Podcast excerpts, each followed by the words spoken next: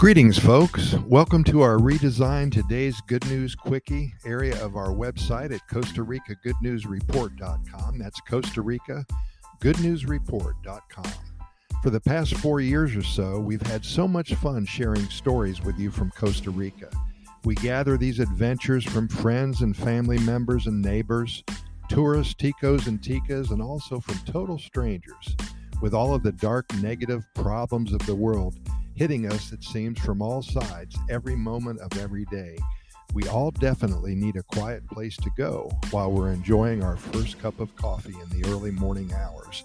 And we hope you will join us. Again, that's Costa Rica Good News Report.com. We promise you four or five minutes of good reading about one of the happiest countries on the planet and also, be sure to take a look at our links to our Costa Rica Pura Vida Lifestyle podcast series, over 1,600 episodes to date, as well as our links to our YouTube channel, all about Costa Rica, and to our dozens of Costa Rica feel good stories at the bottom of the page, love stories, and so much more. We'll see you tomorrow and take that first sip and join in the fun. And if we can put a quick smile on your face, then hey, we've done our job here. Let's talk about today's good news quickie.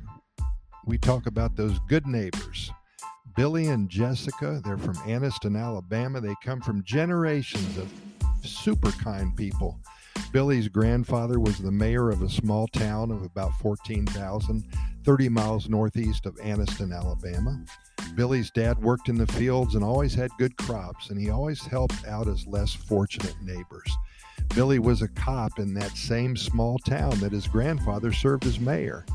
Jessica was Billy's sweetheart since they were kids, and they knew they were going to spend the rest of their lives together, even at a very young age. And now they're doing just that. They're in their 60s and they live in Costa Rica.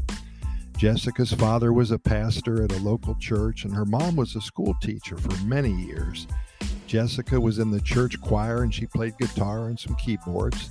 She still got the voice of an angel at age 66, and Billy can play a mean harmonica and loves making lots of noise. He learned that when he was a kid. When he was in Costa Rica, he took up the drums and he got a set of bongos. He sounds like a professional percussion player. Billy and Jessica, they're now residents of Costa Rica. They have been for over five years, and they spend their retirement in a small town just outside of Turrialba, just northeast of San Jose, doing things for neighbors and making new friends and just enjoying life, helping others. The highlight of their week is when they're they put on a mini concert for their neighborhood. Lots of neighbors join in and it sounds like a Latin symphony with a few guitars and bongo drums, an electric piano that they bought, and a few other Latin instruments that I've never heard of before, nor can I pronounce their names. They do a lot of volunteer work and have even started a food bank for those less fortunate, both in the Turrialba area and also in the areas around it. They've been paying it forward for their entire lives, and now they live in paradise doing the same. Every night before they go to bed, they plan their next day and they try to figure out creative and fun ways to help others all the wonderful people in Costa Rica around them. And they seem to be here forever. They're never going to move back to the United States. And thank you so much for listening. Keep in mind that we've recorded way over 1,600 episodes. We're found on all major podcast venues, including iHeartRadio and Spotify and the Google Podcast and Apple Podcast platforms, Stitcher, Anchor, Podbean, Podchaser, and all the others. Simply Google our name, again, Costa Rica Pura Vida Lifestyle Podcast Series, and a lot of links will appear on many venues.